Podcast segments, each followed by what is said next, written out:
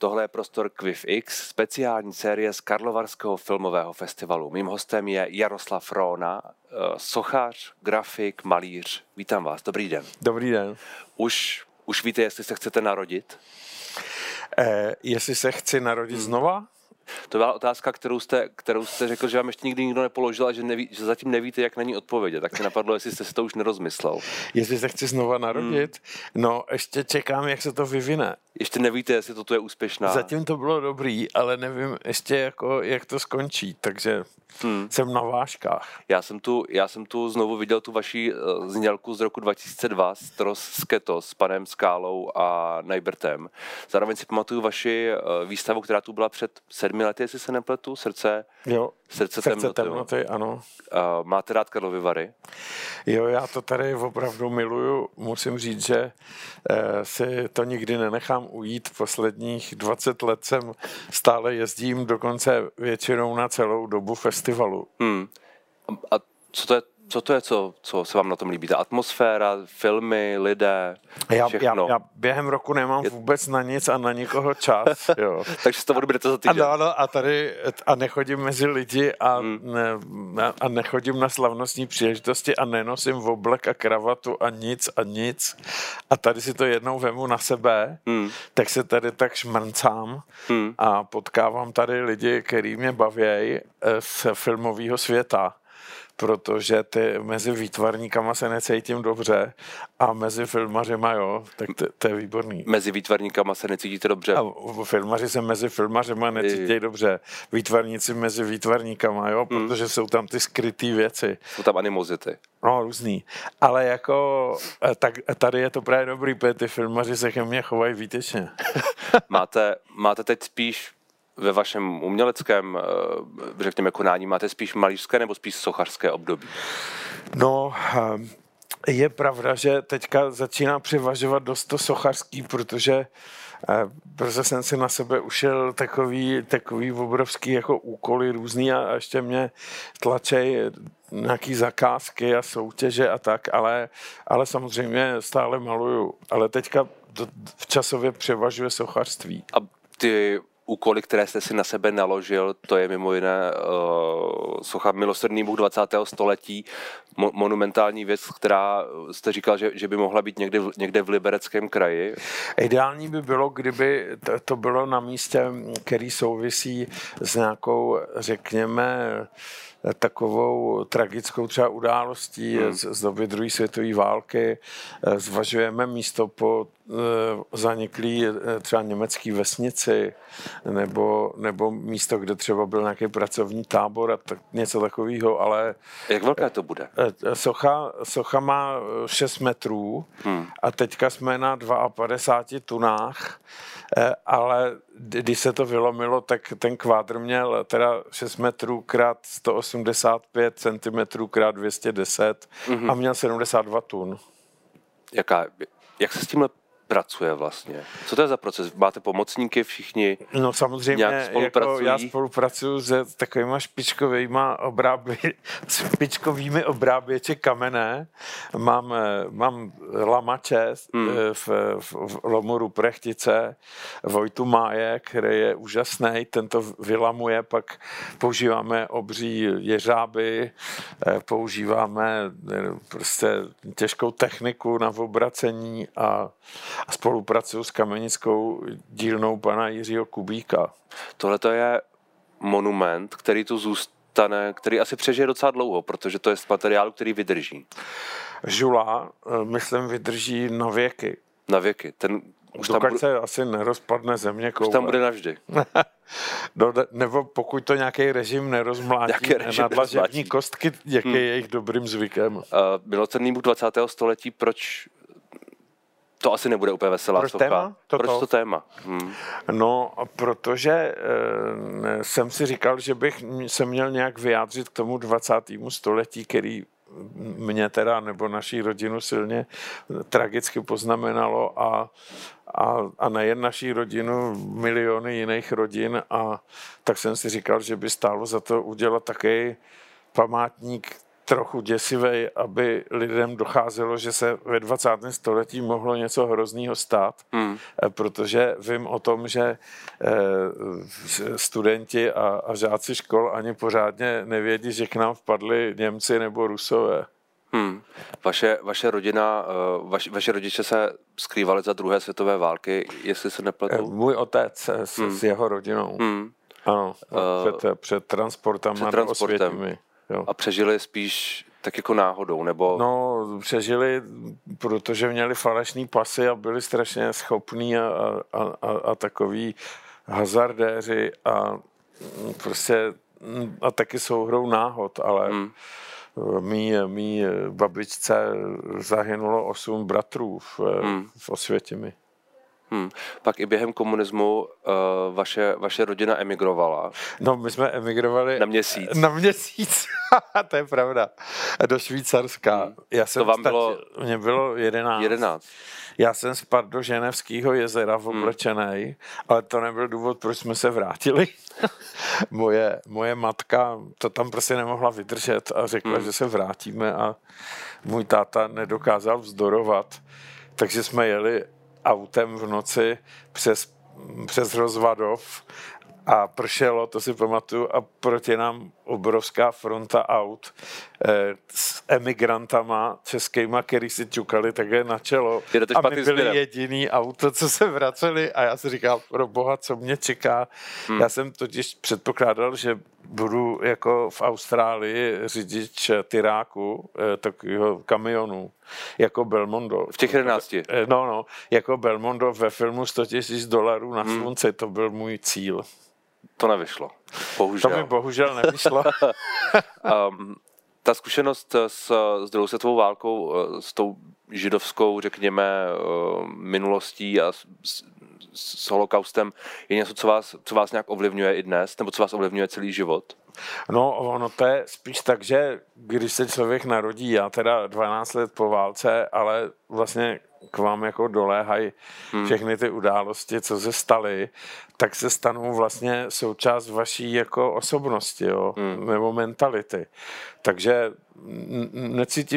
necítím si, že bych byl nějaký v tomhle výjimečný, ale prostě jako výtvarný umělec se k tomu vyjadřuju. Takže takové to, přece vaše obrazy jsou trochu temnější, občas tam je takové to skryté zlo, je tam nějaká symbolika něčeho, to je něco, co třeba z toho vychází. Někdy, ale nějak se do toho jako netlačím, ono to tak samo někdy jako vyvře. Ale já vlastně nemaluju nějak plánovitě, že bych dělal nějaký série k nějakému tématu, spíš tak nahodile a intuitivně. Ale řekl byste, že vaše téma je trochu, je prostě temnota, řekněme, je to neveselé. Ano, je to poněkud neveselé, ale působí to někdy bizarně, jako až absurdní humor. Řekl, že v tom někdy je. Někdy. Někdy ne. Někdy ne. Jak vy vzpomínáte na to dětství, na to vyrůstání v komunismu a ta léta možná spíš pak po tom návratu? No tak je to tak, že když se člověk narodí v komunismu, tak to bere jako přirozeno. Je to, jak to je. Jo, prostě vnímáte ty běžné věci, co děti a mladí lidi zkrátka mají. Akorát jsem jako strašně trpěl tím, že jsme nemohli moc cestovat nebo omezeně a já mám takovou dobrodružnou povahu. A taky jsem četl dobrodružné knihy a viděl jsem různé filmy a chtěl jsem se podívat do Acapulca a na Tahiti a prostě a teď jsem říkal, no tak proboha, já nebudu moc se nikam nikdy podívat a budu tady muset být za těma drátama. No a s tím souvisí vlastně úplně všechno, jako prostě je to úplně strašný, jako postupně člověk zjistil, o co ho ty komunisti všechno jako okradli. Včera jsem tady viděl film, jo. Okupace možná. Dokument v kapele Spark Brothers, jsem prostě Sparks, jo. A já jsem je vůbec neznal. A ten dokument byl úžasný. A byla to plná lavina jako tvůrčí energie a takového dada humoru a bizára. Tak zas další věc, o co mě okradli, o tyhle ty Sparks. Jako. Ale to je jenom jedna věc, jenomže těch věcí je přeci strašně moc, jako, co vám ochudí život. Jo. A to není všechno. Vypadá to, že se zase k tomu chystají. Myslíte? Prostě, no jasně. To je prostě něco strašného. Já se bojím těchto voleb zase. Jako. K čemu se chystají? Nebo jak, no tak se prostě bojíte? Chystají se zase jako na boj proti normálním lidem. Jo. Všimněte si, že když je někdo normální, tak se ho snaží odstranit. Prostě tady, jo, jako z vedoucích funkcí a ze všeho. Jo, takže vlastně jedná se o válku proti normálním lidem. Jo. A definice normální je? No prostě my normální víme, o co jde. Nevím, jestli vy, zase tak dlouho vás neznám, ale doufám, že když jste na významném místě, tak to je podezřelý. Sedím naproti vám, jako. Možná nejsem normální, ale tak jako... Tak ne, já to beru ty významné místa jako od zhora. Ještě vejš. Jo, jasně. Úplně nejvejš. Chápu. Nebo vlastně možná nechápu. Tak... Nevím, co k tomu. Jenom jestli byste to neskusil jako přiblížit trochu. Tak dobře, normální lidi například nechtějí skončit v náručí Ruska třeba. Jo, rozumím. Máte pocit tu inklinaci na východ a třeba to, co je spojené s politikou Andreje Babiše, chápu to správně. Třeba tak to chápete velmi dobře. Vy jste o tom řekl, společnost se potápí jako loď nad hladinu, stále ještě čnějí nejvyšší část. Jo, a nad hladinu, promiňte. Avšak dno pod ní se stále propadá, takže nelze dosednout. Tohle to se podle vás zhoršuje spíš. Klesáme níž a níž. Ano, myslím si, že ještě pořád vlastně nevíme, že se může stát něco horšího, než je. A co by to mohlo být? No ještě horší lidi. Co nás budou vést. Je, když tohle porovnáte třeba s tou dobou, která byla minulá, opravdu je to srovnatelné podle vás? Ne, to ne. Jako samozřejmě jsme demokracie, můžeme cestovat, můžeme zatím říkat svoje názory, takže to není srovnatelné. To ne, to bych přeháněl, ale bojím se trochu, no. Byla podle vás chyba, že se vaši rodiče tehdy rozhodli vrátit z té emigrace? To nevím. Evropa je samozřejmě ohrožený místo, takový hodně jako místo, který vlastně má v sobě strašlivý napětí, protože my tady žijeme na hrobech, jo. Ale já se jako cítím bytostným Evropanem, bez Prahy si život neumím představit. Tak byste byli ve Švýcarsku, to je Evropa přece. No, ale víte, jako já jsem hrozně vázaný vnitřně na Prahu, jsem zjistil později. A prostě nemůžu říct, jako trochu se obávám vývoje, ale tak to není nic neobvyklého, to vám řekne každý. Není to originální názor. Ale zároveň byste vy jste asi taky chtěl emigrovat, když jste pak byl trochu starší. Jo, chtěl jsem celý život emigrovat. Ano. Ale nikdy jste se k tomu nerozhoupal nebo nerozhodl právě proto, že to tady máte rád. Že jste... No a taky jsem tu měl rodinu a přátele a jako máte vlastně to, co je jako uvnitř vás, to vytváří vaše prostředí a lidi kolem vás a vaše rodina a prostě vzít to, vyrvat to a být někde jinde, to je obrovský riziko. Vy můžete ztratit úplně svoji identitu.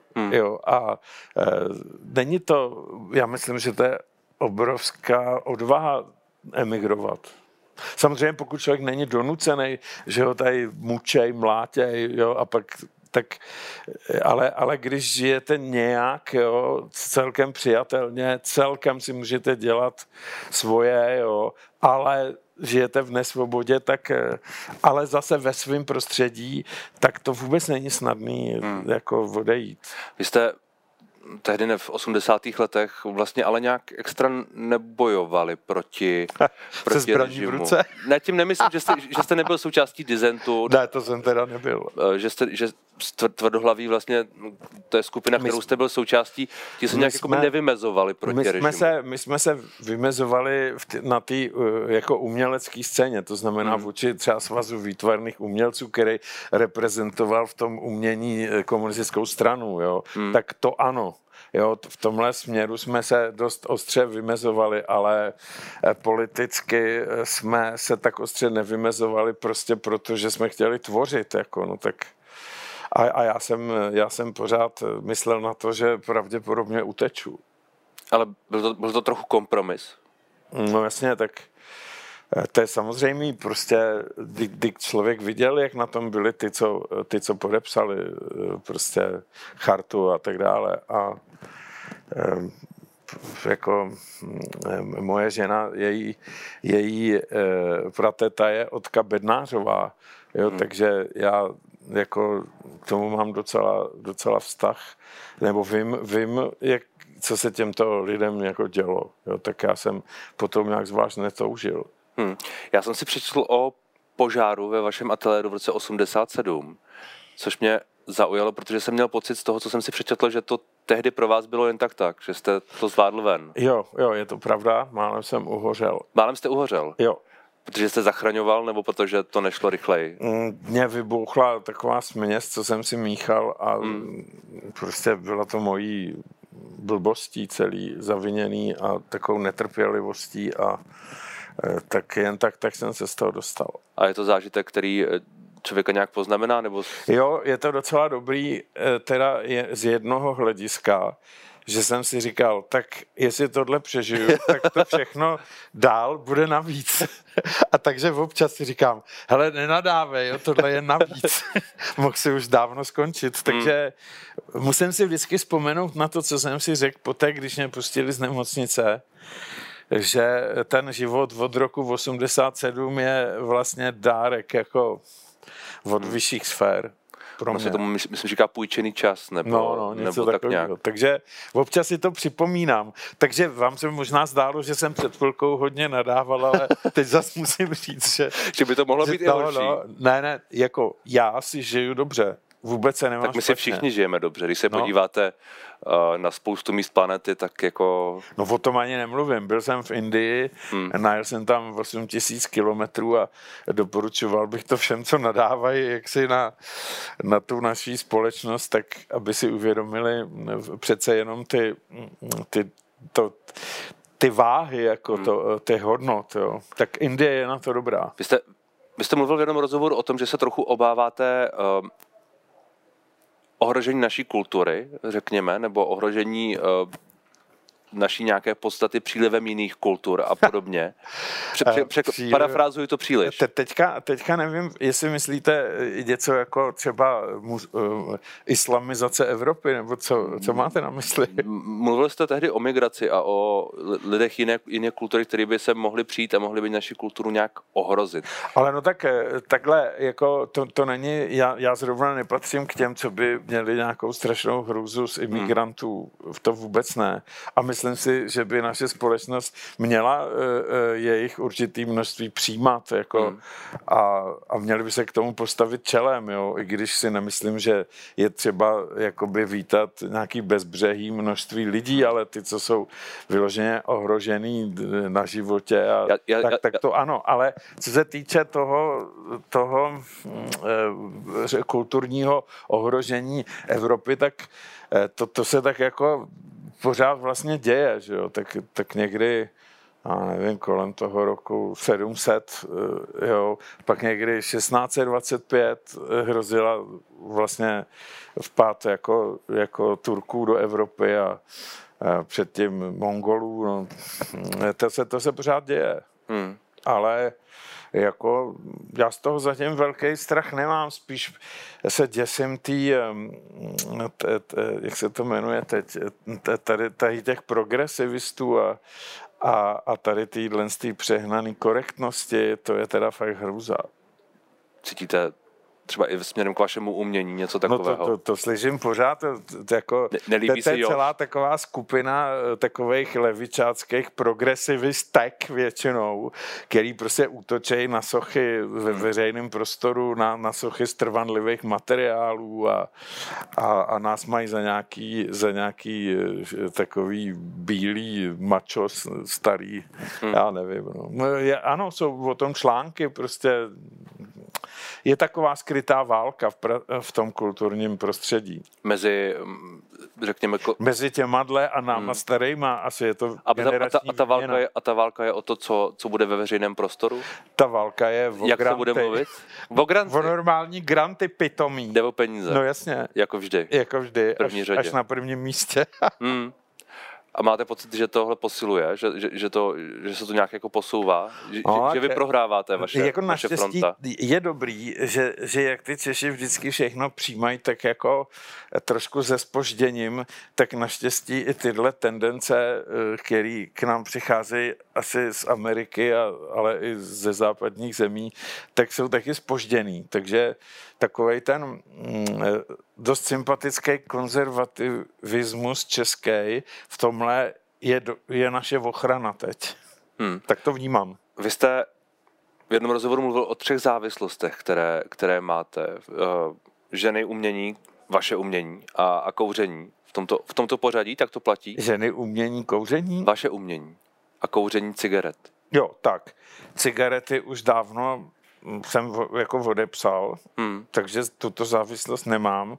Spíš bych řekl, že to je víno. Vyměnilo se.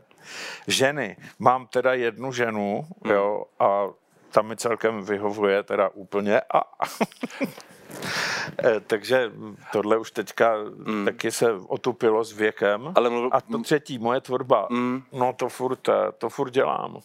Vy jste mluvil o tom, že jste měl s ženami trochu problémy v životě, řekněme, nebo že to prostě nebylo tak jednoduché. Co se týkalo těchto vztahů, tak to byl jeden dlouhý řetězec takových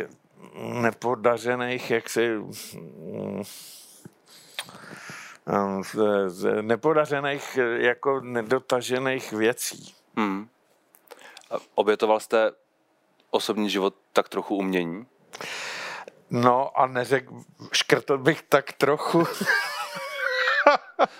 Ale na druhou stranu, já žiju furt jako ve zpoždění, rozumíte? Protože ta svoboda přišla v mých 32, tak jsem potřeboval taky cestovat a dohnat to a poznat svět a tak dále, tak nemohl jsem příliš žít rodinným životem. Jaký je váš styl? Malířský, řekněme. Jak byste ho popsal? Jako myslíte přímo technicky, anebo nebo ideově? Asi oboje. Jo. Tak já sám se považuji za magického realistu. A můj styl je tak jako pastózní malba, iluzivní, která vychází ne úplně z viděné reality, ale mísí viděné s vnitřním. Věděl jste vždycky, že chcete být umělec? No, to jsem věděl, protože mi nic jiného nešlo. Ale kožešnictví vám šlo, ne, na začátku? Jo, to mi šlo, ale to já bych šel už na umělce hned, ale nevzali mě kvůli tomu, že jsem neudělal zkoušky z matematiky. Takže já jsem se hlásil na výtvarnou školu. Tak jsem se pak tu matematiku teda naučil, zjistil jsem, že i to jsem schopen, a tak mě tam pak zase vzali. Vy jste mluvil v jednom rozhovoru o sestoupení anděla, nebo někoho, kdo vám vnukl tu myšlenku být malířem. Ano, to se stalo v kině Hvězda na filmu Iluminace od režiséra Zanussiho, polského. A tam byl takový mladík, který vlastně hledal své místo v životě. A tak jsem taky vlastně o tom přemýšlel, ještě mi nebylo 18 tehdy. A tam skutečně v té temnotě zazněl hlas a ten mi sdělil, že budu malířem. Jako opravdu jako hlas anděla. A nemluvil o sochařství ani slovo. Tak jsem šel domů, zbudil jsem rodiče. Můj otec byl pěkně naštvaný. Ale řekl jsem jim, promluvil ke mně anděl, budu malířem, musím se přihlásit na školu a jít touhle cestou. A táta říká, no dobrý, tak když se tam dostaneš, tak my tě budeme podporovat. Ten zážitek vlastně připadá docela fascinující a přemýšlím, jestli jste si ho někde snažil nějak racionalizovat, nebo jestli... Ne, mně se tohle občas děje, že někdy prostoupím do jiný reality, do paralelní reality, ale ne často a výborný na tom je, že to zase zapomenu. A pak, ale když se to znova stane, tak si vzpomenu, že jsem to vlastně už zažil. Aha. Jo? Dneska jsem byl na úžasném filmu, který dělal nějaký thajský režisér, který se jmenoval Memoria. Jo, v kině Čas, jo, taky symbolický kinočas. A to bylo přesně tohle. Byla tam taková žena, která se pohybovala někde v Kolumbii, jo, a vlastně to, o čem to bylo, takže ona prostupovala jako realitu do jiného, jako, nebo k ní procházela ta realita, jo. Úžasný film. Připomínal mi Tarkovskýho Stalkera trochu, jo, těmahle prostupama. A tohle teda já jako během života jsem párkrát měl taky. V nějakých důležitých momentech. Ano, v důležitých momentech. Ono to zní trochu jako poslání pak to malířství svým způsobem. No, já si myslím, že to máme jako poslání. To téma. Teda patřím ještě k té generaci, co si myslí, že byste to měl mít jako poslání. Když někdo dělá umění. No, a ne, že vedle toho dělám prostě reklamy na sportovní boty. To téma, které jsme tak trochu zmínili, já pořád zmiňuji zlo, ale vlastně nevím, jestli vy to tak vidíte, to co je v těch... Vy jste zmínil, že to je bizarní, že to může být humorné. Ty obrazy? Do vašich obrazů. No jasně, tak jako i ty zlý věci někdy vlastně jako působí komicky, i když je to děsivý. Ale dokončete otázku. Ta byla skoro dokončená. Jestli jsem se chtěl zeptat, jestli prostě... Jestli je pro vás důležité právě tohle vlastně malovat nějakým způsobem, jestli vyjadřovat se k tomu stavu světa nebo k tomu, co je temné, k tomu, co je, řekněme, zlé, jestli to pro vás má nějaký jakoby smysl. No, to je jediný, co vlastně existuje. Jako jediný, co vlastně existuje, je, že se bráníme temnotě. Jako my všichni. Někdo o tom ani neví, ale vlastně... nic jiného neexistuje. Jo, je vlastně nějaký temnej ledový vesmír, v něm pluje nějaká kulička, jo, na ní jsme my, nevíme vůbec proč a čekáme, kdy nás to všechno pohltí a vůbec neznáme smysl toho, proč tu jsme, ale někde v hloubi duše tušíme, že bychom třeba mohli něco vykonat. Ale divná věc je, že někdo nedostane ani šanci se k něčemu vyjádřit a je po něm. Takže když člověk se dostane do momentu, že třeba může tady s váma sedět a něco říkat, jo, tak toho musí využít, aby tohle sdělil. Takže já vám sděluju, bojujte proti temnotě a zjistěte, proč tu jste. Hlasem v kině ideálně. No, třeba hlasem v kině, ale může to k vám promluvit třeba z dřezu v kuchyni. Zatím se nestalo. Ale jak to bylo? V Bibli hořily keře. Ano. A z nich vyšel anděl, že jo? A ten sděloval poselství.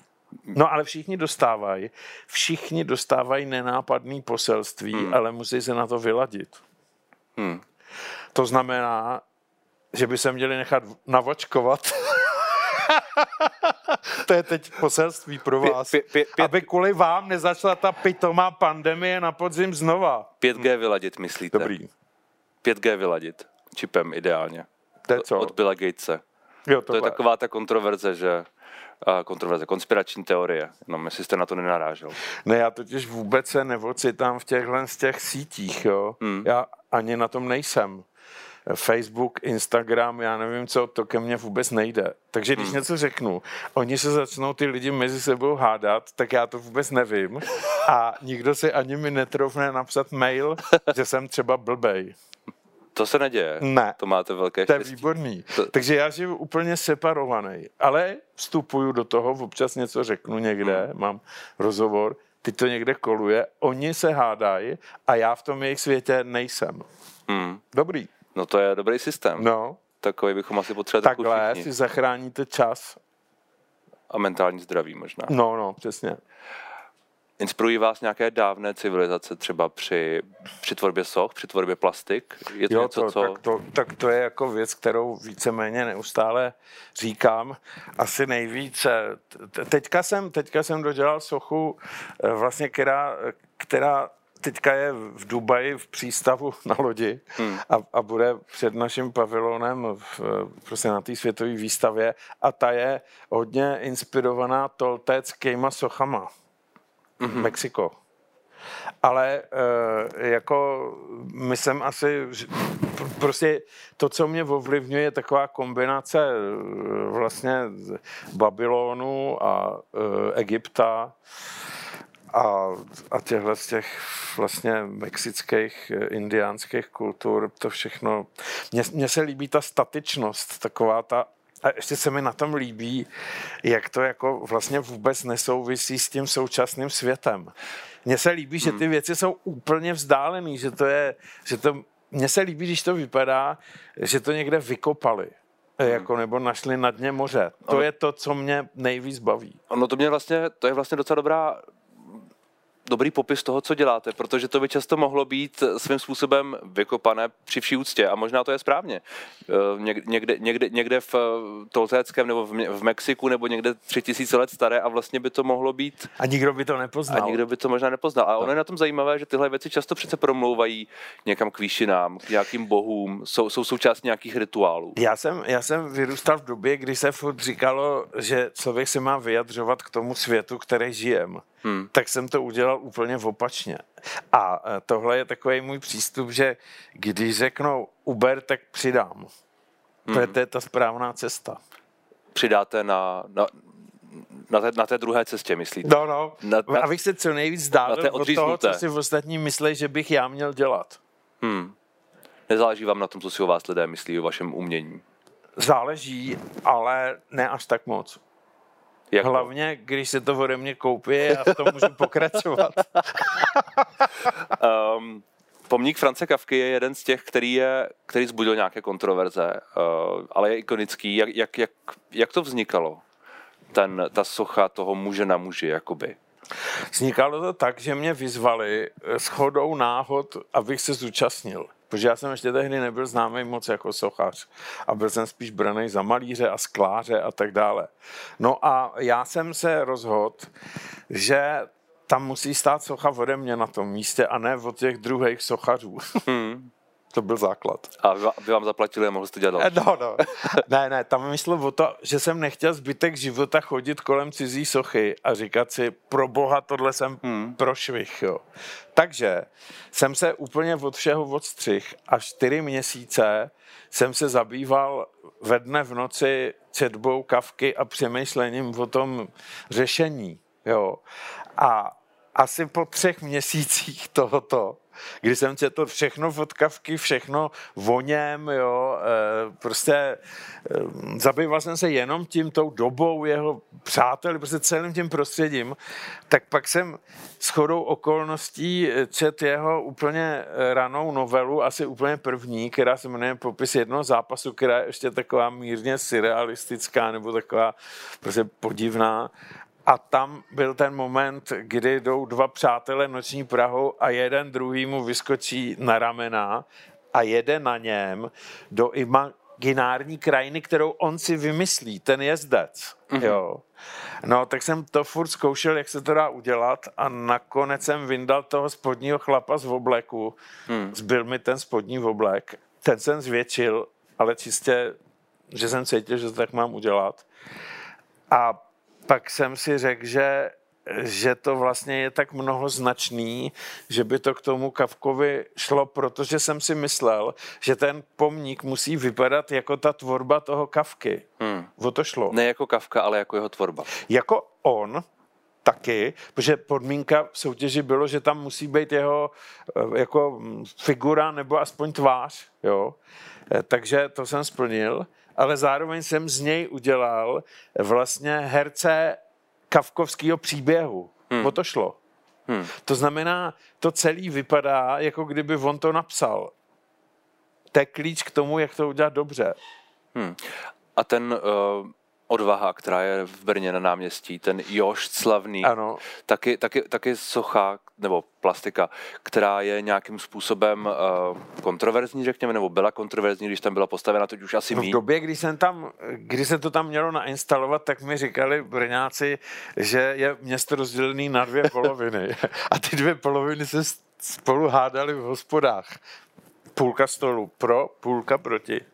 A teď nevím, ale když tam přijedu, tak mě, jako za mě platí, když přijdu do hostince. Takže no minimálně se o tom městě... Zatím jsem se, promiňte, omlouvám se, zatím to není tak, že by mě někdo třeba napadal.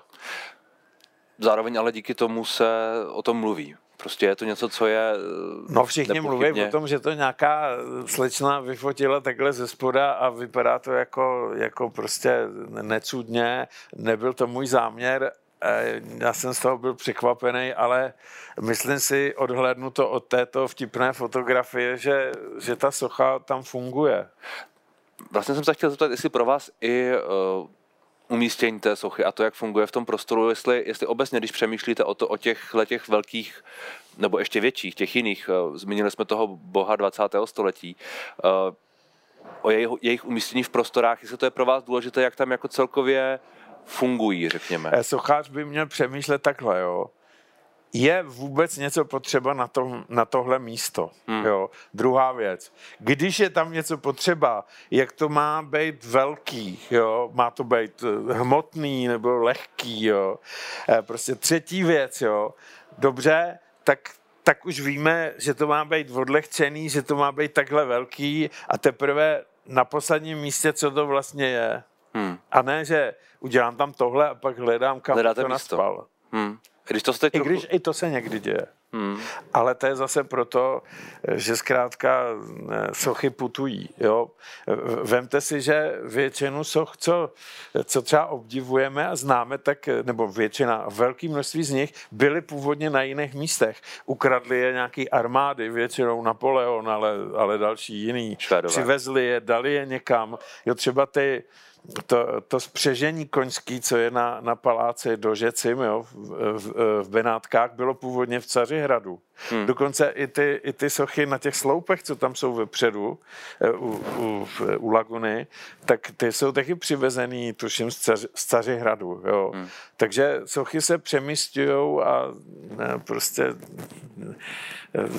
celá antická sochařská kultura, tak to jsou vlastně ty kamenné kopie bronzových řeckých originálů, který nás házeli Vizigótové do moře a vytáhli je od tamtať pak romantici.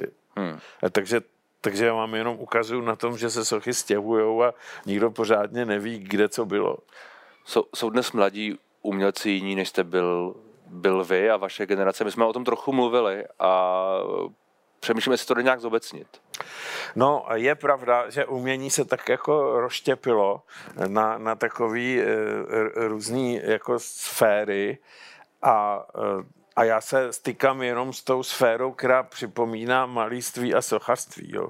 Pak jsou tady různý další oblasti nějakého projevu, které já za výtvarné umění nepovažuju a s těma umělcema se vlastně neznám. Takže ty, co ještě jako malujou nebo dělají sochy, tak ty jsou celkem podobný nám a ty ostatní, ty mají nějaké svoje světy, do kterých jsem zatím nepronik a ani na to nebudu asi vydávat energii. Nesnažíte se do nich projít? Snažil jsem se dlouho, jo. Ale strašně jsem se přitom unavil. Vy jste působil na Akademii výtvarného umění, kde jste vedl 8 let. A vlastně jste i tam odešel, protože jste byl... Dal jsem si výpověď. Že jste byl unaven. No, byl jsem unaven. Tím bojem tam, nebo tím pronikáním? No, zaprvé jsem byl unavený sám sebou, protože furt melete jako kafem lejnek to samý. Za druhý zjistíte, že ať říkáte těm studentům, co chcete, tak větší vliv na ně mají dobový módy, což je možná dobře. A třetí věc, dost mě unavovali mí kolegové. Nejvíc nějaký profesor Knížák. Milan Knížák vás unavoval. No, to bylo strašné. Nerozumíte si s panem? Ne, moc ne. V čem je ten střet asi? Jiný generace, prostě nechci to rozmazávat, ale jako atmosféra na škole, hlavně jim způsobená, mě strašně unavovala. Rozumím.